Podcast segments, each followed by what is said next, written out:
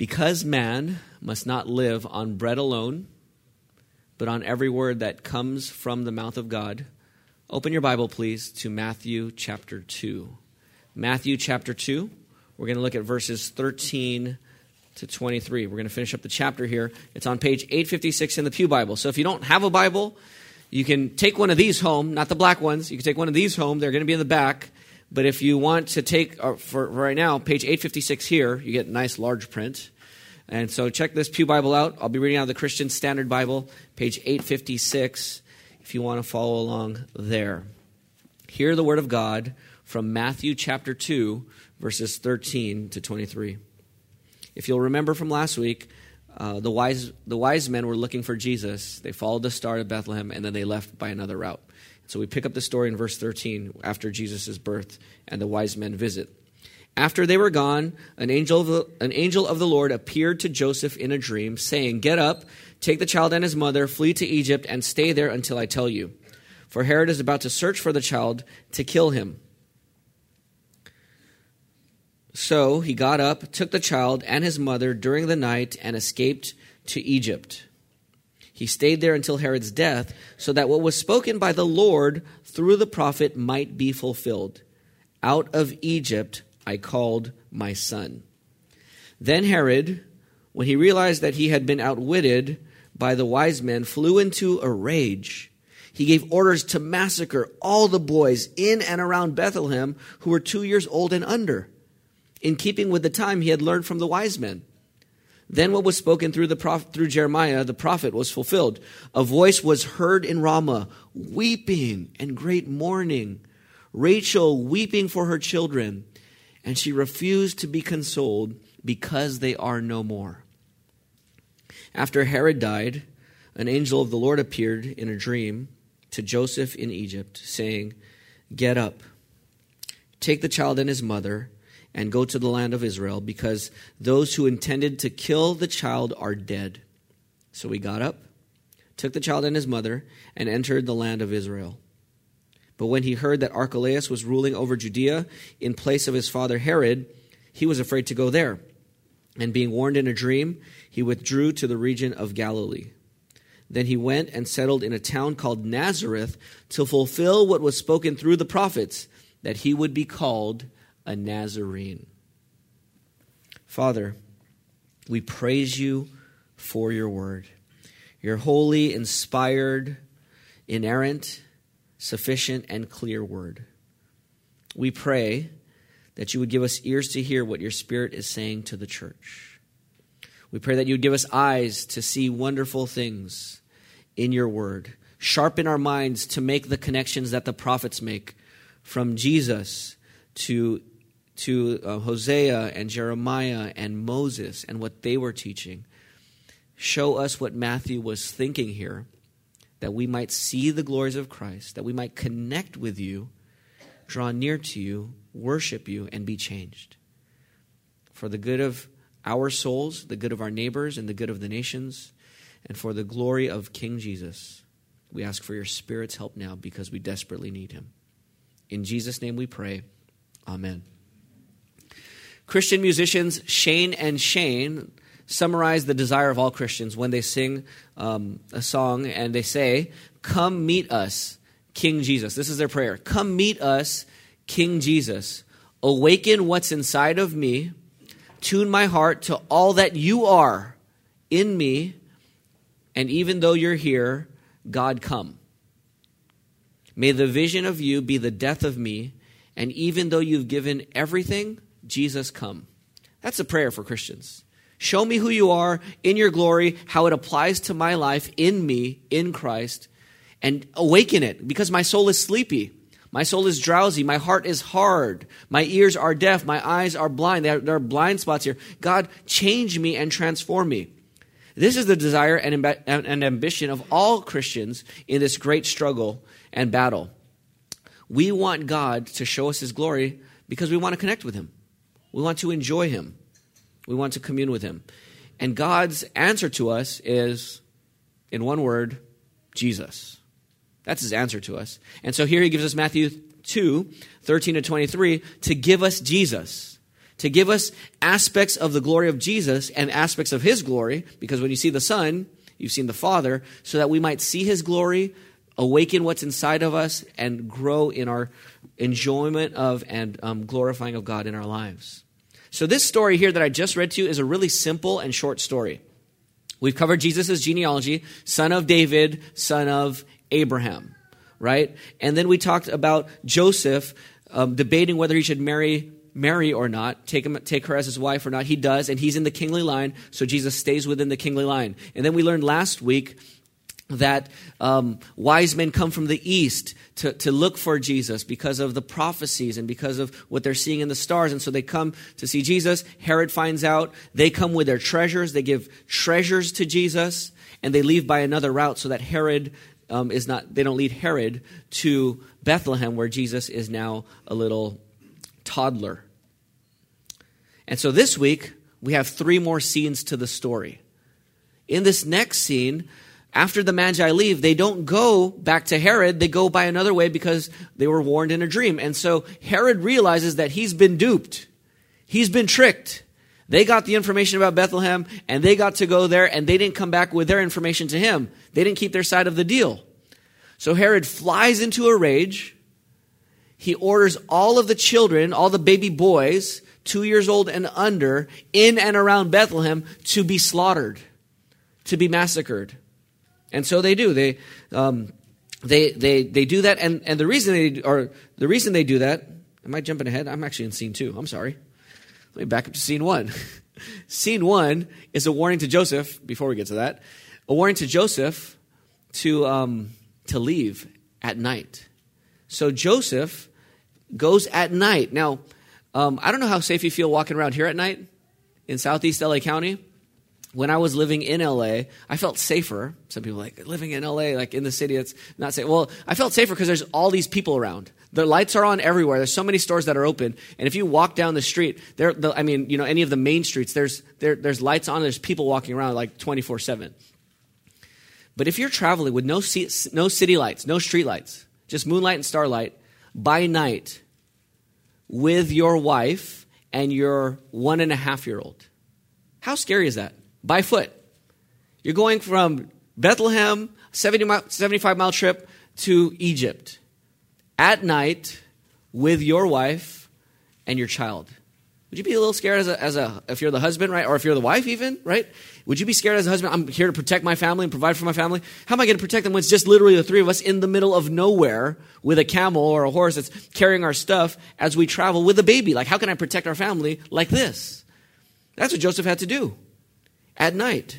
So he takes the trip to the border, 75 mile trip to the border, by foot at night with probably animal assistance to Egypt. And he stayed there until Herod dies. Scene two, I just already said I switched the scenes, but Herod flies into a rage, massacres all the baby boys, probably somewhere between 15 and 50 boys. We don't know, it could even be more. Um, but don't think like thousands of boys. Like the town is not a huge town. And so um, maybe somewhere in that range of boys, but we really don't have any sure idea. Um, so, so, so Herod kills the baby boys in Bethlehem because Jesus has escaped. And then in scene three, Joseph is in Egypt. While he's having a dream in Egypt, an angel comes to him and says, I'm not sure it's through a dream, but an angel warns him and says, Hey, the people who are trying to kill this baby's life, they're dead now. So go back. So they go back to, so they, they were from Bethlehem. They went to Egypt. They leave Egypt. They go back to Bethlehem area, Judea, the southern part. But then Archelaus is still the one ruling there. That's Herod's son. His, his kingdom was split into four parts. And his most vicious and violent son is still ruling in the south. So even though he's not looking for Jesus, he's still a very violent leader. Probably not the best place to go. So Joseph says, We're not staying here in the south. We're going to move north, and we are going to Nazareth. Okay? So it starts. So Joseph. So to recap the story, starts in Bethlehem. They go to Egypt. While they're in Egypt, a slaughter of the the baby boys here. They come back to the south. Not safe here with Archelaus. Let's go north, and they go to Nazareth. And that's the story we have here in these three scenes. Now, there are a lot of lessons we could learn from this story. I'm just going to say a bunch of them that we're not going to meditate on, and then we'll get to the body of my sermon, okay? Here's some lessons we could learn here that we're not going to spend time thinking about here. I'll just mention them um, God speaks to his people and they discern his voice and his message. They're speaking through a dream, speaking through prophets. So, so God speaks to his people. That's one lesson we could learn. Another lesson we could learn is that God takes care of his people and accomplishes his purpose. He takes care of Joseph and Mary and Jesus. He makes sure that they weren't killed, even when a bunch of other people were killed. Another lesson we could learn is that God allows tragedy in this world, and he shows us that there is a place for weeping and grief. That there is brokenness in this world and there are tears to be shed. God teaches us to be obedient because Joseph is an obedient man. When God tells him to go to Egypt, he goes to Egypt. When God says go back to the land, he goes back to the land. And as a disciple of Jesus, we want to obey everything he has commanded us as well. We could, we could apply this lesson to, um, to, to social issues, even to abortion. I mean, here's the killing of babies, right? You, you have babies that are not being valued as image bearers, but they are being killed. And today, in our day, there are you know, thousands, tens of thousands of babies being killed every year here in the United States in abortion. Babies in the womb who are not being valued. And here you have a slaughter of babies. And so you can apply it socially that way. You can also apply it socially to the idea of systemic injustice or structural injustice. I mean, Herod is a king. What does he use his power to do? Does Herod kill the babies? Personally? No, what does he do? He uses the governmental structure and his authority and his power. He abuses his power to oppress people. And he uses a structure and, it's, and he uses it in an evil way to oppress and harm people. There's applications to that in our world today as well. But we're not going to meditate on any of those. Those are just some of the lessons you can learn from this story. So, in this story, Matthew, though, he's pointing to prophecies, right? Three times he says, this was fulfilled by what the prophet said, right? In verse 15, you have this is fulfilled, the prophet's fulfilled in, one prophecy is fulfilled in verse 15. Another prophecy, he says, is fulfilled, and he mentions that prophecy in verse 18. And then in verse 23, he says, um, it was to fulfill what was spoken through the prophet. So three times, prophecy was fulfilled, prophecy was fulfilled, prophecy was fulfilled. So I think if we're going to get Matthew's main goal, his main lesson for us to learn, we need to dwell on these prophecies because he's showing us something about who Jesus is through these prophecies. So here's the main goal. My main goal for you this morning from the sermon. The main idea is connect with our Lord as you reflect on his work. Connect with our Lord as you reflect on his work. It's pretty general, but the work we're going to talk about is what makes it more specific. Connect with our Lord. So awaken what's inside of me. God, I want to commune with you. I don't want to just learn about the Bible. I want to learn the Bible, but I want to worship you right now. I want to enjoy you. I want to repent from my sins. I want to be convicted and encouraged and filled with hope and joy.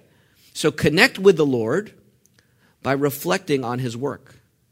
Now, to reflect on his work, we're going to reflect on three things redemption, hope, and forgiveness. Redemption, hope, and forgiveness. With each of these three prophecies, redemption, hope, and forgiveness. So, point number one, the way I'm stating point number one, if you're taking notes, is Christ was redeemed for you. Point number one, Christ was redeemed for you. Look at verses 13 through 15. So after they were gone, an angel of the Lord appeared to Joseph in a dream. Get up, Joseph, take the child and his mother and flee to Egypt and stay there until I tell you, for Herod is about to search for the child to kill him. So he got up, took the child and his mother during the night, and escaped to Egypt. He stayed there until Herod's death. So where is he right now until Herod's death? Where's Jesus? Where? In Egypt. So Jesus is in Egypt. And then Herod dies. Then where does, where does God bring Jesus? Back to what? Back to the promised land, right? And so he's in Egypt, and then out of Egypt, he calls his son. So that's why verse 15 says, this was to, or he stayed there until Herod's death, so that what was spoken by the Lord through the prophets might, prophet might be fulfilled. Out of Egypt I called my son, because my son was in Egypt after I sent them there to hide from Herod. Now he's coming out of Egypt. There fulfills the prophecy, because God prophesied, out of Egypt I will call my son, right? On the surface, that seems, that, that's the fulfillment, right? God says, I'm going to call my son out of Egypt, and the son was called out of Egypt. Prophecy fulfilled, right? You guys follow? That seems simple enough. It's not simple. It's not simple. There's a problem here. The problem here is that this is quoting Hosea 11:1. So if you want to, I'd encourage you to do this. Keep your finger in Matthew 1 and go to Hosea 11:1 to the left. If not, you can just listen, but I'd encourage you to turn Hosea 11.1 if you can find it. It's to the left of Matthew. It's right after Daniel. Okay, right after Daniel, you have Hosea. Hosea 11.1, you have this prophecy that Matthew says is fulfilled. So here's God reflecting on Israel's past history in chapter 10. And in chapter 11, Hosea says this, quoting God When Israel was a child, I loved him, and out of Egypt I called my sons. I called my son, I'm sorry. Out of Egypt I called my son. He's talking about the past. Does that sound like a prophecy? God is reflecting on the history of Israel, and he says, Yeah, Israel, I love them, you know, in their history. I brought them up as a child, and when they were a child, I loved them, and out of Egypt I called them. He's talking about history. Do you fulfill history? That's weird. Now, when, when, when like we learned last week, when Micah 5 2 says, he, the, a scepter will be, you know, in Bethlehem of Judea, a scepter will rise. That's telling something in the future, right? In the future, someone's going to be born in Bethlehem. This is not like that. It's not saying, in the future, I'm going to call my son out of Egypt. It's talking about a past historical event and saying, out of Egypt I called my son. And it's telling the story of the past. And Matthew says, huh, that past story is fulfilled. And you're like, what? How do you fulfill? I mean, that's not even a prophecy. That's not a promise going forward. It's a statement of history. How is that fulfilled when Jesus is going to Egypt and he comes out when Joseph is protecting him because it's talking about the Exodus. Ah, it's talking about the Exodus. And what is the Exodus? It's the Exodus what? Redemption. That's why we're talking about redemption here. It's the Exodus redemption that God redeemed Israel, his son, out of Egypt. And so this is somehow supposed to be connected to Jesus. Now, how's this connected to Jesus, though? Now, I told, I told you to turn Hosea for a reason because Hosea 11.1 is a historical statement, and then it goes over some of their, um, their, um, their consequences in, in, the following verses, or it, it just kind of goes over the history. And then God is about to exile Israel, or Ephraim, which is God's son. And so look at verse 8. God is, God is judging Israel, and he's sending them to exile outside of the land.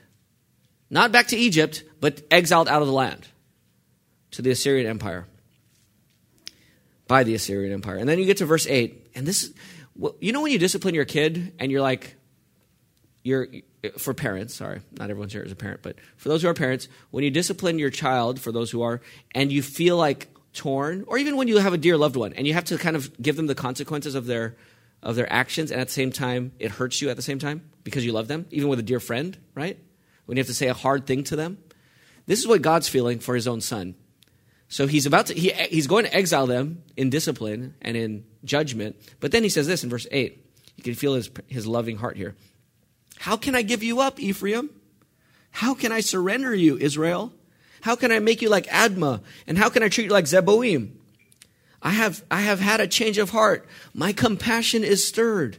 I will not vent the full fury of my anger. I will not turn back to destroy Ephraim. I'm not going to treat them like the other nations. Why? For I am God and not man, the Holy One among you. I will not come in rage, even though I am exiling you and kicking you out of the land for now. They will follow Yahweh, the Lord.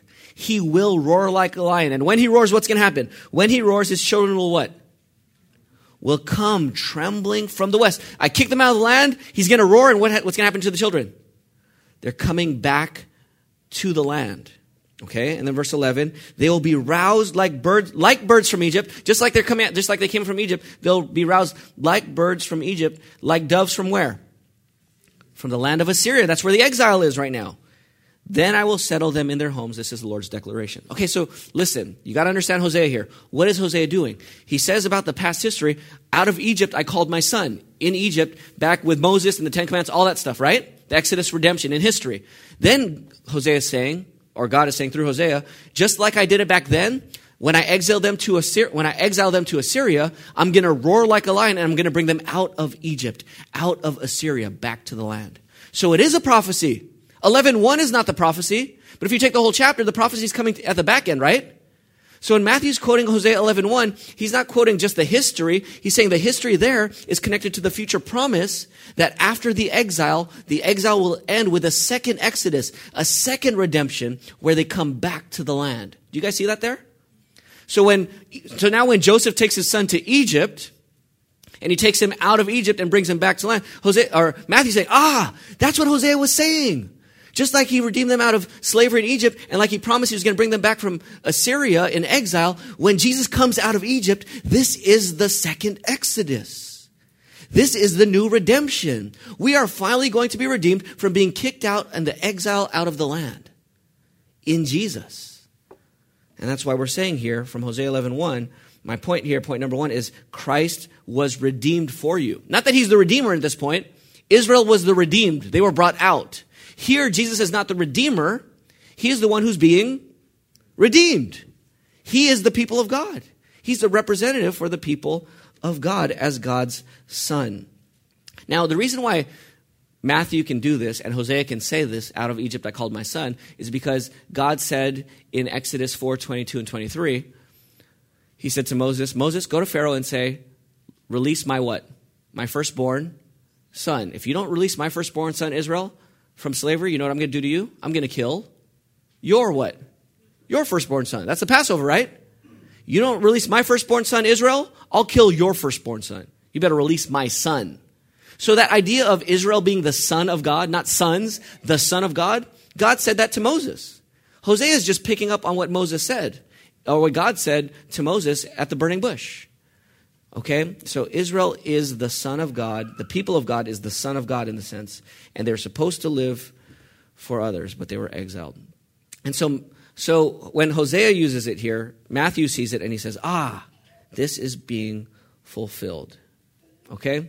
And so we see that there. So God's son comes out of exile so that they can become the blessing to the nations that Israel was supposed to be.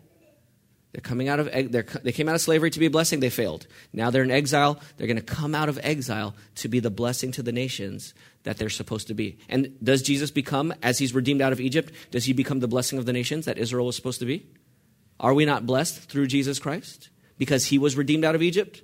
Yeah, we are. Okay, so Hosea here is showing us this in part. Hosea didn't fully understand this. If Hosea read Matthew, he would been like, ah, man, that's deeper than I thought. But he wouldn't disagree with it and say, like, that's not what I was talking about. He's like, yeah, I could see the connections. And I, I could see how I was leaning in that direction. But God was inspiring me, and there's something there that I could see the, the traces of, but I didn't see exactly how it's going to be fulfilled. But now that you wrote that, Matthew, I agree with you. I get it. That's, that, that does seem to be what God was, was saying. And that's, that is in line with what I meant. Okay? So Jesus embodies the true Israel for us. He is the new and true Israel coming out of Egypt, and he's enacting the second Exodus predicted by the prophets long ago. If you want to look at that more, you can look at Jeremiah 16, 4 through 5, to see the second Exodus in Jeremiah.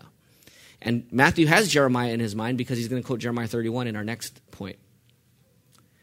Okay, here's some application for you before we move on to this, the next point. Recon, um, Christian, you need to recognize who the true people of God are. Understand that if you are going to be part of God's people, it does not begin with what you do. Going to church does not make you part of God's people. Okay? Reading your Bible doesn't make you part of God's people. Preaching a sermon behind the pulpit doesn't make you part of God's people. Doing good works does not make you part of God's people. Even repenting from sin does not make you God's people. What makes you God's people? Being connected to the person who is God's people. Who is the true Israel? Here. Jesus is. And if you connect yourself to Jesus, as, as Paul says over and over, if you are in Christ, then you are now part of the people of God. So, Christian and non Christian, if you want to know who the true people of God are in this world, it is, it are, it's the people who are personally, experientially, actually connected to Jesus Christ by faith in Christ. Now, repentance is part of faith, so repentance is there, but repentance by, yourself, by itself doesn't lead you to Christ. You got to actually connect by faith in Jesus Christ. That determines who the true people of God are. So when you meet another person out in the world who's not part of this church and they're connected to Jesus, guess what they are to you? They're family. They're part of the people of God, just like you, because they're connected to Jesus. If you're not a Christian, you're saying, well, what does this mean for me? This whole prophecy thing about Jesus becoming the true people of God and he's the one redeemed out of Egypt. What does this mean for me? Here's what it means for you if you're not a Christian. You, non Christian Fred, first of all, thank you for coming here to this church gathering this morning. We realize you don't have to be here, but you chose to be here. So we're glad you're here. We welcome you. And if you have any questions about Jesus or anything else, we'd love to, to work that out with you or just find ways to try to help you find answers from the Bible. At least get that, that Bible's perspective. But if you're not a Christian, here's what I want to say to you. If Jesus is the person who is the people of God, and only by connecting to Jesus can you be part of God's people, then what do you need to do if you're not a Christian? You need to figure out who Jesus is. That needs to become the priority in your life. Who is Jesus? Because if you're going to trust him, I'm not asking you to trust him in blind faith, just because some stranger behind a wooden box says from an old book that you need to trust Jesus. You need to figure it out. You need to think, you need to ask your questions and figure out who is this Jesus? Who is he? Because if he is the people of God and if he is the Savior, you need to connect to him, or else you will be separated from God. Not only you'll not, you'll not only continue to be separated from God, you'll be separated from God forever after you die. Now, for the church, what does this mean for the church? We need to realize who we are. We are, our church family, Bethany Baptist Church, we are the people of God only because we are connected to Jesus. That's, that's the only reason we are the people of God. So when we take this bread and this drink, what are we symbolizing here? That we are the people of God. We're connected to his broken body for us. We're connected to his blood spilled for us. That's why we say before we take communion, this is who communion is for.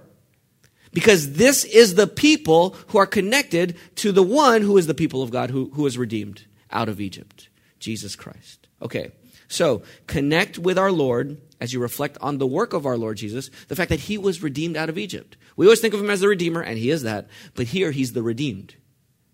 He's the redeemed people of God. He redeems you out of bondage and exile to sin. So let's worship God because God redeemed you in Christ when he called Jesus out of Egypt. Okay, secondly, number two, verses 16 and 18, Christ sealed hope for us. Not only did Christ redeem, not only was Christ redeemed for us, Christ sealed hope for us. Now, in this story, look at verse 16. Herod flies into a rage when um, when he realizes that he's been outwitted by the wise men, he gives orders in verse 16 to massacre all the boys in and around Bethlehem who are two years old and under, in keeping with the time he learned from the wise men. Who would that be in our church? Solomon. Is Ashton two years old? How old's Ashton? He's three. So Solomon's one of our baby boys. What um, other baby boys we have in our church right now? Ezra. Anyone else? Yeah. So I mean, just imagine even here if if we were in Bethlehem and Ezra and Solomon were, were killed. And we couldn't do anything about it.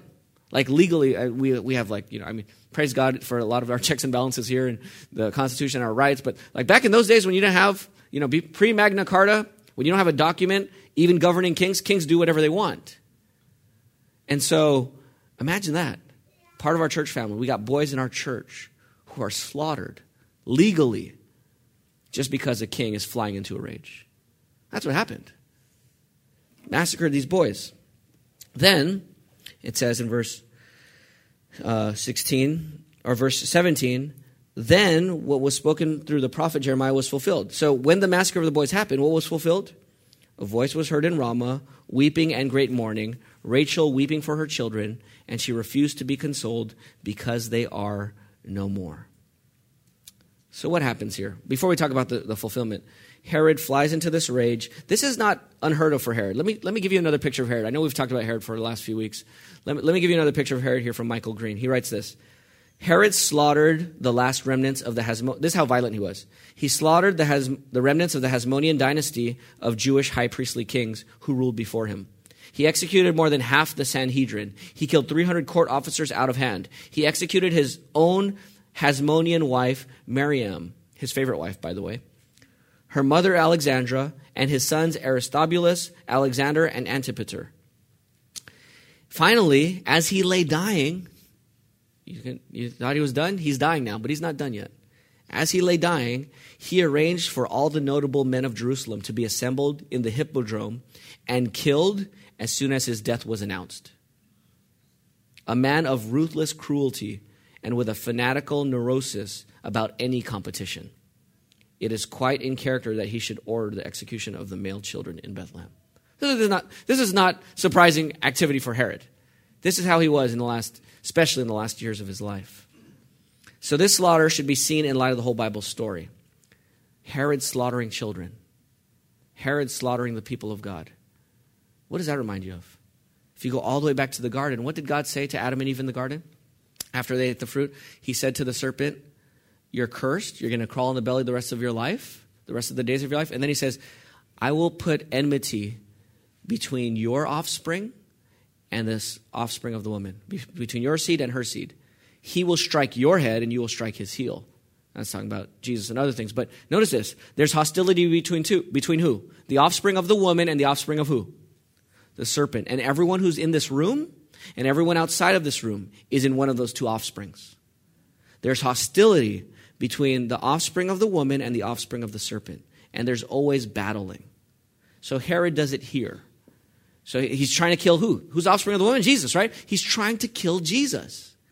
And that's what he does. The offspring of the serpent tries to kill the offspring of the woman. That always happens. You know, remember last week we talked about Herod and Saul, right? And how there's a there's a connection or there's um, there's similarities between King Herod and King Saul, who was also be, eventually the illegitimate king of Israel. You know, uh, in our family devotions this week, we read how Saul, when he went to the priest where, where David got bread and got the sword, he went to the priest's um, tabernacle. He asked about where David was, and the priest didn't know anything because David didn't give him any information. So then Saul was so mad that he said, he said to one of his soldiers, he said to his soldiers, kill this priest and kill all these priests. Now he's clearly irrational at this point. And the young soldiers were like, uh, I can't kill a priest. I mean, like, this is anointed of God. Like, what? And so no one would listen to Saul. So then Saul told Doeg, the Edomite, I think it was the Edomite, go kill the priests. So the Edomite kills, remember, King Herod's an Edomite too. The Edomite kills all the priests, and then it says, in, in the town, he kills all the men, women, and children, and livestock. King Saul even has a, a massacre of the priests and everyone in the town. I think that's like 1 Samuel 22 or 23. You could, you could look that up later. It's somewhere in the early 20s. But you have the seed of the serpent, and what is he doing? There's hostility between the seed of the serpent and the seed of the woman. You see that with Adam and Eve, or you see it with Eve and the serpent. You see that with King Saul. You see that with Cain and Abel. You see that with Esau and Jacob. You see that with Pharaoh and Israel, Herod with Jesus, Jewish leaders and the Romans against Jesus, non Christians with Christians. Revelation puts it this way The dragon stood in front of the woman who was about to give birth, so that when she did give birth, it might devour her child the dragon, Satan, and his offspring at war with the offspring of the woman. And you see that here. Okay, so in the light of this picture, this thing that Herod does is not that surprising. It's, it's kind of in line with the history of the Bible and the history of our world all the way up until this day. But then Matthew wants us to get the idea from it. Okay, so children were slaughtered, boys were slaughtered by King Herod. What's Matthew's lesson for us? It's verse 15, or verse 18 here. Let's go back to verse 18. It says, A voice was heard in Ramah, weeping and great mourning. Rachel weeping for her children. She refused to be consoled because they are no more. So that's fulfilled. What do you mean that's fulfilled? Who's Rachel? Anyone here know who Rachel is? You could say it louder. I didn't hear. If anyone's confident, who is Rachel? Jacob's wife. okay? Jacob's wife. You know, Rachel and Leah, right? Now, Rachel had two children. What were their names? Joseph and Benjamin. Good. So let's go to, so this is a quote here from Jeremiah 31, 15. So keep your finger or your paper in Matthew. Let's go to Jeremiah. So it's after Isaiah. It's to the left of Hosea and Daniel and Ezekiel and to the right of Isaiah. Jeremiah chapter 31. Let's look at this quote because I want to show you the context here as well. Whenever you get these Old Testament quotes, you got to go back and read the, read the chapter and read the chapter before and the chapter after. Get the context.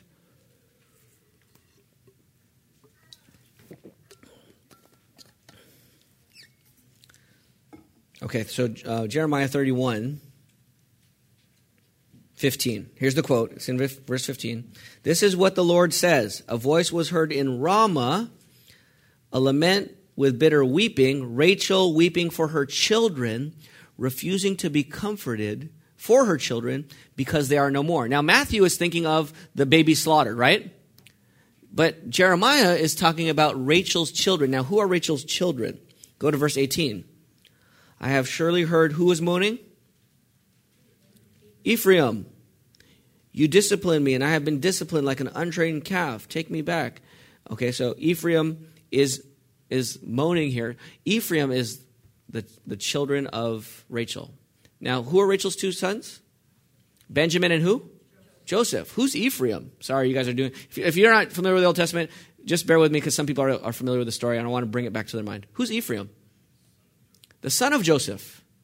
Remember, Joseph has two sons, Ephraim and Manasseh, who become part of the 12 tribes, and Joseph takes, or Jacob takes his two sons as the tribes. So Ephraim is part of the children of Rachel. And Ephraim is the main tribe of the northern or southern kingdom. The northern kingdom. The southern kingdom is Judah. The northern kingdom is, is uh, Israel. But if you wanted to, instead of saying Israel, you could just say Ephraim. Even though it's not all Ephraim, Ephraim is representative of the northern kingdom. Okay, so here, Rachel is weeping because the northern kingdom, Ephraim, is going to be exiled. Just like we learned in Hosea, they're going to be exiled and kicked out of the land. That's what Jeremiah is talking about. Jeremiah is actually, te- um, they're actually already exiled by the time of Jeremiah, and the south is about to be exiled. And notice what he says in um, Jeremiah 31, verse 20. Isn't Ephraim a what? This is now quoting God because God is saying, um, yeah, this is quoting God, and uh, 320 says, Isn't Ephraim a precious son to who? To me, a delightful child. Whenever I speak against him, by the way, um, in, in Jeremiah 31, verse 9, it also says, I am Israel's father, and Ephraim is my firstborn. So you have that same thing that Hosea. So Matthew sees a connection between Exodus, um, Hosea, and then Jeremiah about this son idea and exile. But um, so God is saying, Ephraim is my firstborn. But look at verse 20. I want you to see God's heart because Rachel is weeping, but Rachel's been dead for, you know, hundreds of years by this point, by Jeremiah's point. By Jesus' time, Rachel's been dead for over 1,500 years, maybe 1,800 years. She's been dead. So what does it mean Rachel's weeping? It means verse 20, I think, in some ways. Who's, who's the one who's really sad and weeping in verse 20? Isn't Ephraim a precious son to me, God says, a delightful child? Whenever I speak against him, I'm going to judge him. I certainly do what? I still what? I still think about him. Therefore, my inner being what? Yearns for him. And I will truly have what? Compassion on him. This is the Lord's declaration. So God is, even as he's disciplining Ephraim, he's crying inside like a parent, right? Like Rachel. He's disciplining them, but he's crying over it. Because God does not enjoy the pain that we go through in our lives. He doesn't enjoy the judgment that his son has to endure here as he kicks them out of line for breaking the law covenant. God is not, God is sovereign over your suffering. God is in control. God has predestined and ordained these things to be. But God is not emotionless. God is not some distant tyrant who plays with you like your pawns on a chessboard. God weeps for your pain. He cries over your brokenness. He cares like a parent for a child. He yearns for Ephraim, his firstborn son, while they're suffering under his judgment.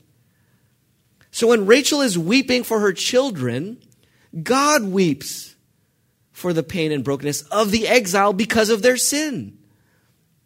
But, so, so part of what we're going to learn from this Matthew quote is that God Rachel is weeping for her children. God does not take pleasure, even though God's in control. I mean, God could have warned all, the, all of them in a dream to take their children out, right? I mean, God warned Joseph in the dream, take your son and go to Egypt. God could have gave a dream to every father there and said, take your son out because God, Herod's about to go crazy.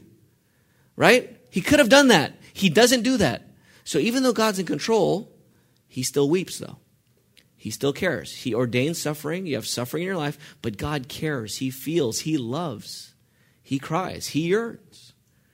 And that's what we're learning partly here in Jeremiah 31. But that's not the main thing, I think. That's true. So I took time to, to say that. I don't even think that's the main thing Matthew wants us to get from Jeremiah 31. In the whole chapter of Jeremiah 31, verse 15, that verse that we just quoted, is the only sad verse in the whole thing. You know Jeremiah 31 is all about? Hope. It's all about hope. It's all about the fact that you're in exile, but guess what? I'm going to take you out.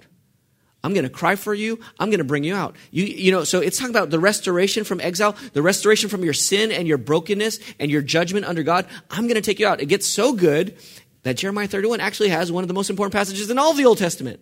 Jeremiah 31, 31. I'm not going to have that old covenant with you anymore.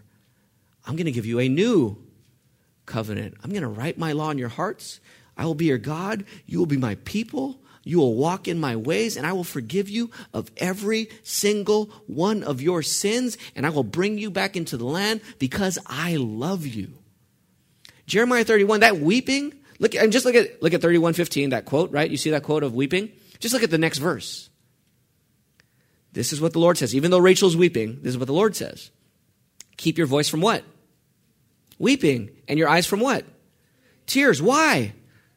For the reward for your work will come, and your children will return from the enemy's land. There is hope for your future. This is the Lord's declaration, and your children will return to their own territory. You're in exile because of your sin, but there's hope. You're feeling brokenness in your sin and your suffering, but there's hope. There's a future hope.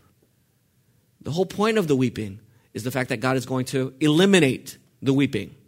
The whole point of tears is that God will wipe away your tears. The whole point of pain is that God will relieve and then reward you for your pain. So, Jesus, if this is fulfilled, how is this fulfilled? Now go back to the story in Matthew. Okay, go back to Matthew 2. How is the hope fulfilled in the kids being slaughtered? Anyone? How is the hope being fulfilled in the kids being slaughtered?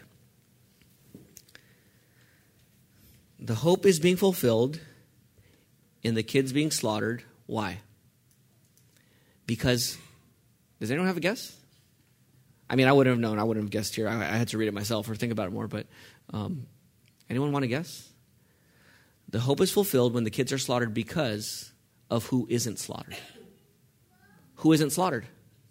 Jesus. That's why this is fulfilling the hope.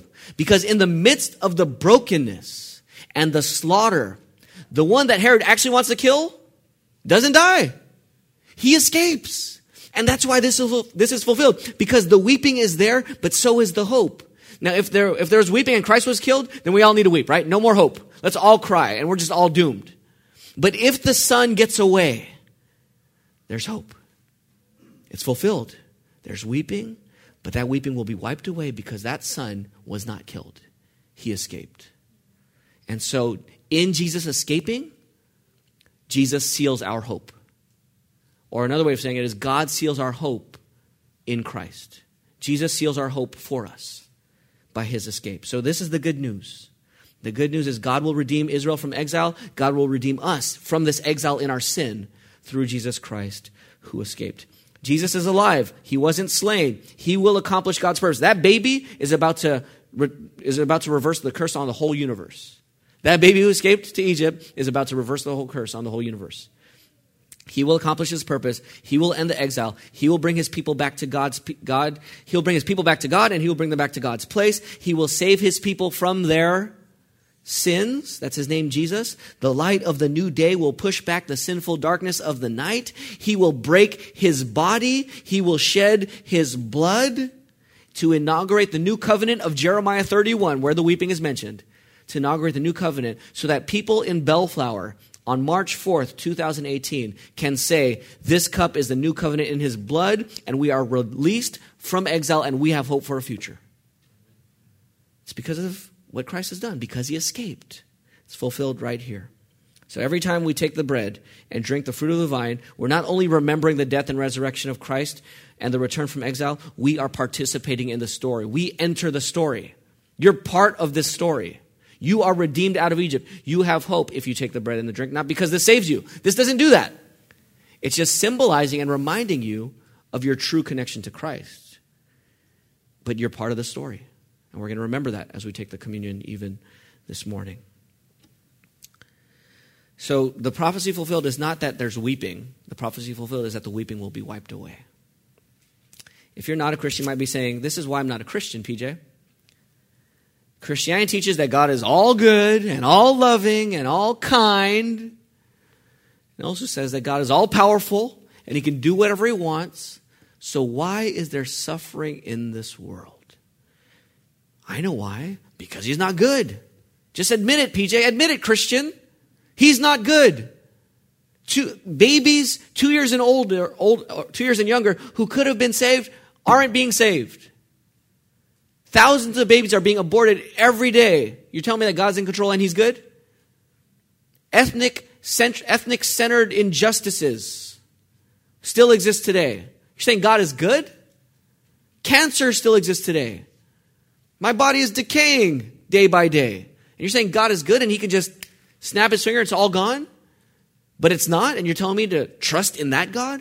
How can God be good and loving and in control at the same time? This doesn't make sense, Christian. So I'm not going to be a Christian. Forget that. You can keep your Christianity to yourself. Well, that is a very legitimate question. And that question will be asked not only by non Christians. Hey, if you're not a Christian, just so you know, Christians ask that question too, right? Not, you're not the only ones who ask, who ask that question. So, so why would we believe in Jesus if we have the same question you have? For you, that's maybe good enough to not believe in Jesus. Why could we have that question and still believe in Jesus? Here's why.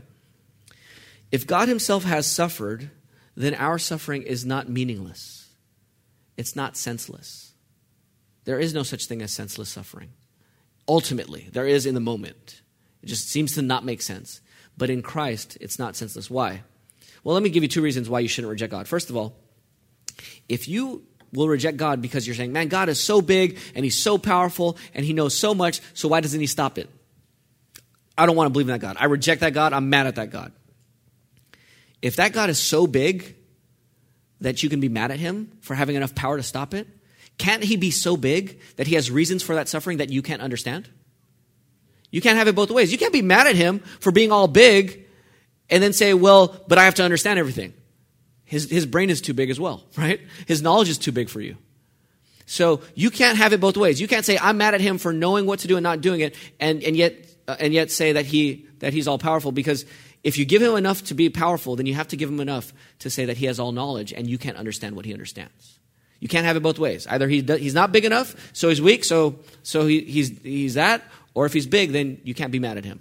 Okay? That, that's the first thing to say. Secondly, though, we don't know why suffering continues completely. I don't know why a family member of ours, you know, extended family member of ours, recently passed away from cancer. And another family friend in the last month passed away.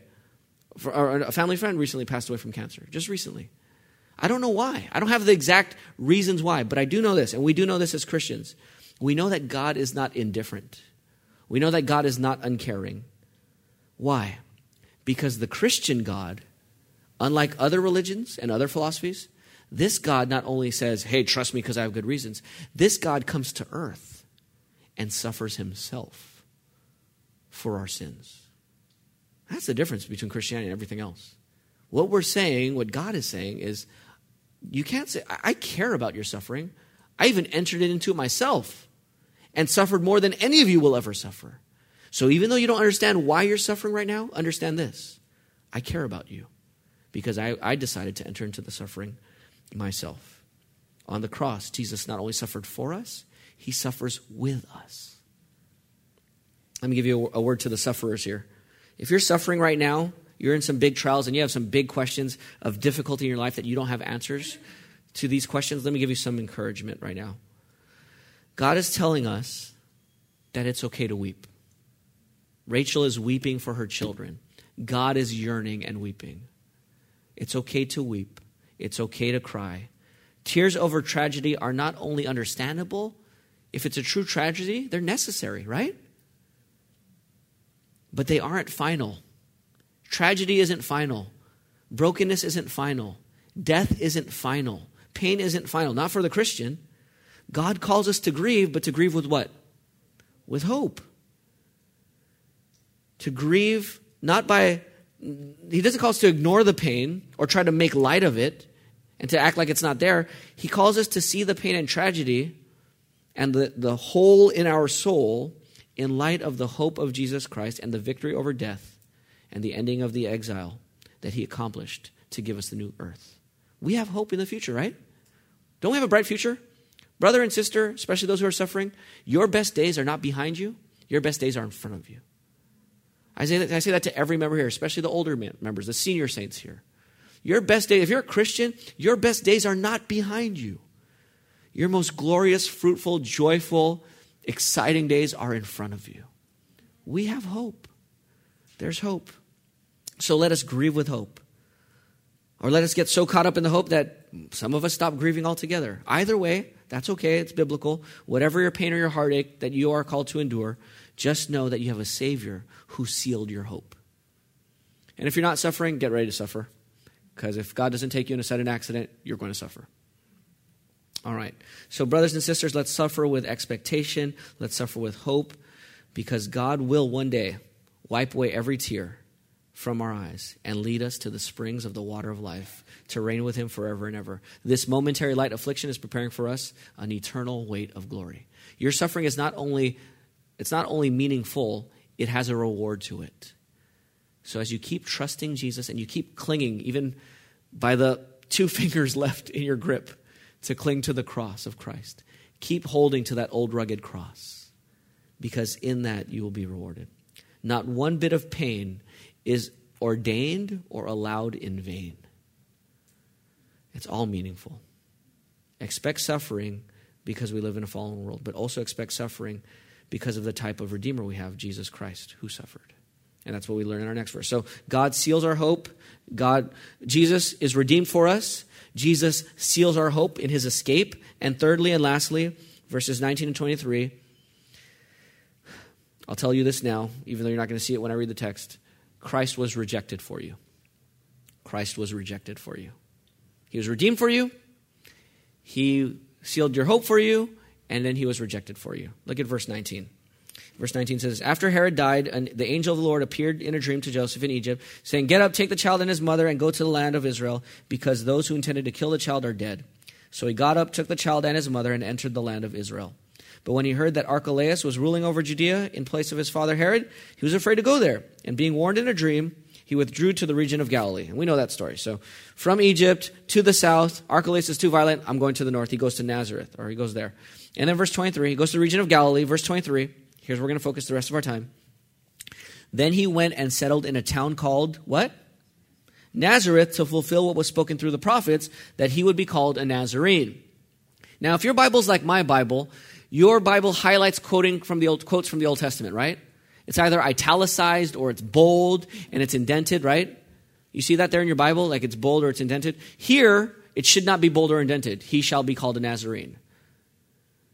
Do you know why it's not bold or indented? Because he shall be called a Nazarene is nowhere in the Bible. You can't find that phrase anywhere in the Old Testament. And Matthew says, you know why he went to Nazareth? Because it's fulfilling what the prophet said, that he will be called a Nazarene. Well, read the prophets. There is not one, you won't find that line anywhere in the prophets. So, what is Matthew talking about?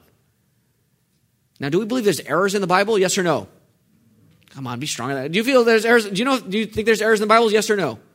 No. Okay. Not, not if you're a member of this church. Okay. Not in our confession. We believe the Bible's without error. You might be struggling. Talk to me after. I have a book recommendation for you. Small book. Okay. We don't believe there's errors in the Bible.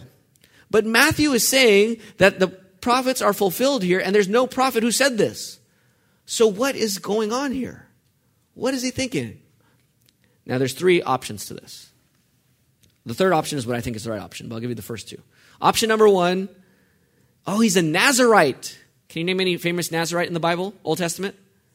Samson, right? Or in the New Testament, John the Baptist is like sort of like right, kind of like with the Nazarite. So, so oh, Jesus is a Nazarite, but that doesn't really work. I mean, we don't know him to have taken the Nazarite vow. He wasn't, so that's not right.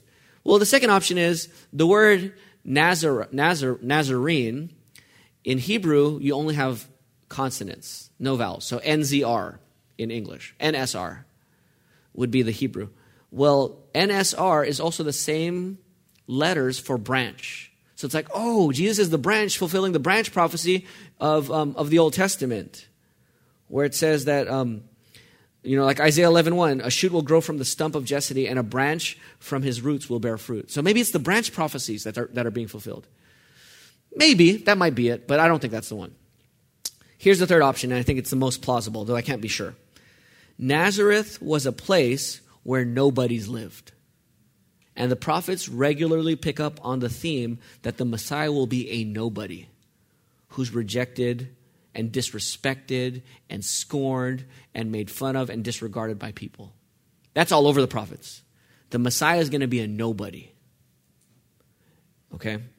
And, and so uh, Nazareth was the place where nobodies, I mean, you know, uh, so it, it, it's a nobody. And, and so Doc, um, R.T. France, a New Testament scholar, writes, he, he writes this.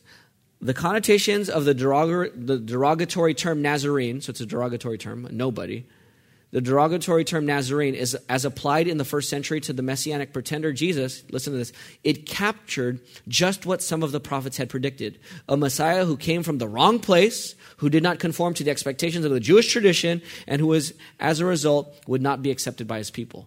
He didn't go to seminary, right? I mean, when he became a rabbi, he didn't go through the seminary of their day. He, didn't, he was from a town that nobody knew. He was a rabbi through some other means. He, um, he, he just did not fit in the box of anyone who was looking for a Messiah in the first century. He was a nobody from nowhere coming up to claim to be the Messiah. He was a Nazarene. Jesus, in other words, Jesus was misunderstood and rejected. That's why my point is Jesus was rejected for you he was rejected for you. That's what the prophets say over and over and over again. Psalm 22, 6 through 8 says this. Listen to this. Just look at the pattern from the Old Testament. Psalm 22, 6 through 8. David writes, I am a worm and not a man, scorned by men and despised by people. Everyone who sees me mocks me. They sneer and shake their heads. He relies on the Lord. Let him rescue him. The Lord delivers him, since he takes pleasure in him. That's actually quoted at the cross, by the way. But David was talking about that. They scorned David. Uh, Psalm 69, verse 8, David writes again, I have become a stranger to my brothers and a foreigner to my mother's sons. Isaiah 11, 1, the shoot will grow from the trump, stump of Jesse. So Jesse is David's father. The, now, when you see a stump, what's the main feature that's going to come out of the stump? The trunk, right? And you're like, oh, look at this big tree. It's wonderful. It's magnificent. No, out of the stump, there's a little shoot that's coming off the side. Those are the things you cut, right? When you're when you're pruning, right, and you're just kind of I'm, I'm, totally not a gardener, so I have no idea if I'm using the right words here. But when you're cleaning up around the tree and you're cutting all the little shoots, but what is Isaiah saying? The shoot is going to become the branch, not even the main trunk. The thing that you would toss away and cut, that becomes the branch that's going to save the world. So you have this idea of the nobody. Isaiah 49, verse 7, this is what the Lord, the Redeemer of, the, of Israel, the Holy One, says to the one who's despised. The one who's despised to one abhorred by people, to a servant of the rulers, kings will see and stand up, and princes will bow down, even though they despised you. So Jesus was part of a long line. Just read your Bible. The people of God are always the nobodies, the unimpressive, the scorned, the mocked. That's who the people of God have always been from the beginning, from Abel, right? Abel being killed by his brother. The, the seed of, this, of the woman will always be mocked and scorned by the seed of the serpent. Abraham was a nobody who got this great promise. He was an idolater who was worship, yeah, he was worshiping idols in some foreign land, and God just picked that nobody and gave him the promise. And now we're all sons of Abraham. Israel was a small people. He didn't choose them because they were the greatest people, it says in Deuteronomy. Moses was a murderer in exile, and he was a fugitive who couldn't speak well. David was the youngest and least kingly of all his brothers, and he's the one who's anointed as king. Hezekiah's forces had no chance against the Assyrian ar- army, and an angel Lord slaughters them as the, as the army is mocking their weak and pathetic military. Jeremiah was despised and ignored over and over again, even though his prophecies kept coming true. And even true Christians today, what does Paul say? He says, We are slandered when we are slandered, we respond graciously. When we are reviled, we bless. When we're persecuted, we endure it. Even now, we are like the scum of the earth, like everyone's garbage. That's what Christians are to the world. That's what Christians are to some other Christians, sadly. But that's the pattern of the people of God in the world to be despised, to be mocked, to be slandered, to be nobodies. And Jesus was the ultimate nobody.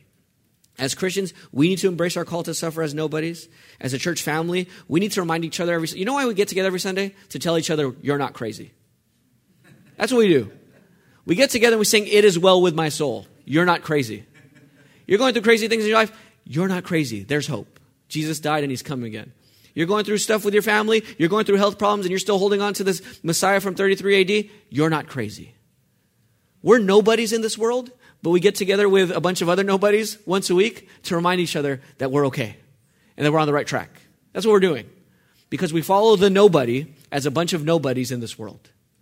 And so we remind each other. But Jesus is not, even though he's looked at as a nobody, isn't he the ultimate somebody?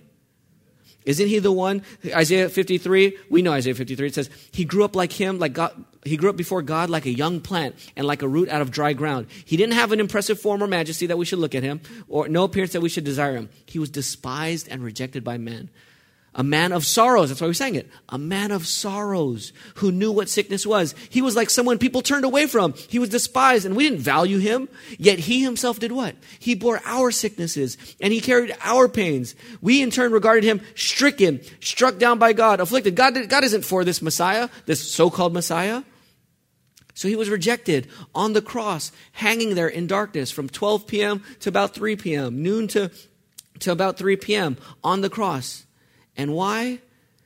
Isaiah 53 continues He was pierced because of our transgressions. He was crushed because of our iniquities. Punishment for our peace was on him, and we are healed by his wounds. We all went astray like sheep. We've all turned to our own way, and the Lord has laid on him the iniquity of us all. And so Jesus cries, My God, my God, why have you forsaken me? And why? God rejected Jesus so he doesn't have to reject you, sinner that you are. This is the gospel that Christ dies for sinners like us so that sinners like us can be received and not rejected by God. Because Jesus was not only rejected by people on the cross, Jesus was rejected by God. He was cursed. And, and God poured out his judgment on Jesus so that all of us here can take of this cup and this bread and remember that judgment's not coming for us because Christ bore it for us on the cross. So he is the Nazarene and he's the Nazarene for us. He's the nobody so that we can become somebody through his death and resurrection. So if you're not a Christian, I encourage you to trust in this Jesus who died for your sins and rose from the dead. Turn from your sins and trust in him. So connect with our Lord as you reflect on his work. God rejected Christ for you. So to close, the main call for our church this morning is to recognize the glories of Jesus. He is the true people of God. He is the Son of God. He is the true Israel who is redeemed for you. He was the one who ended the exile and brought us hope by escaping Herod's sword and, and execution. And he is the rejected Redeemer who became a nobody for us so that we can become somebody for him. Connect with God by reflecting on Jesus in these ways, that we might worship him and enjoy him and then spread his goodness to others. Let's pray. Father, take this word Hide it in our hearts that we would not sin against you. Help us to see and be amazed at the beauty and majesty and work of Jesus for us and now in us and through us until he comes again. In Jesus' name we pray. Amen.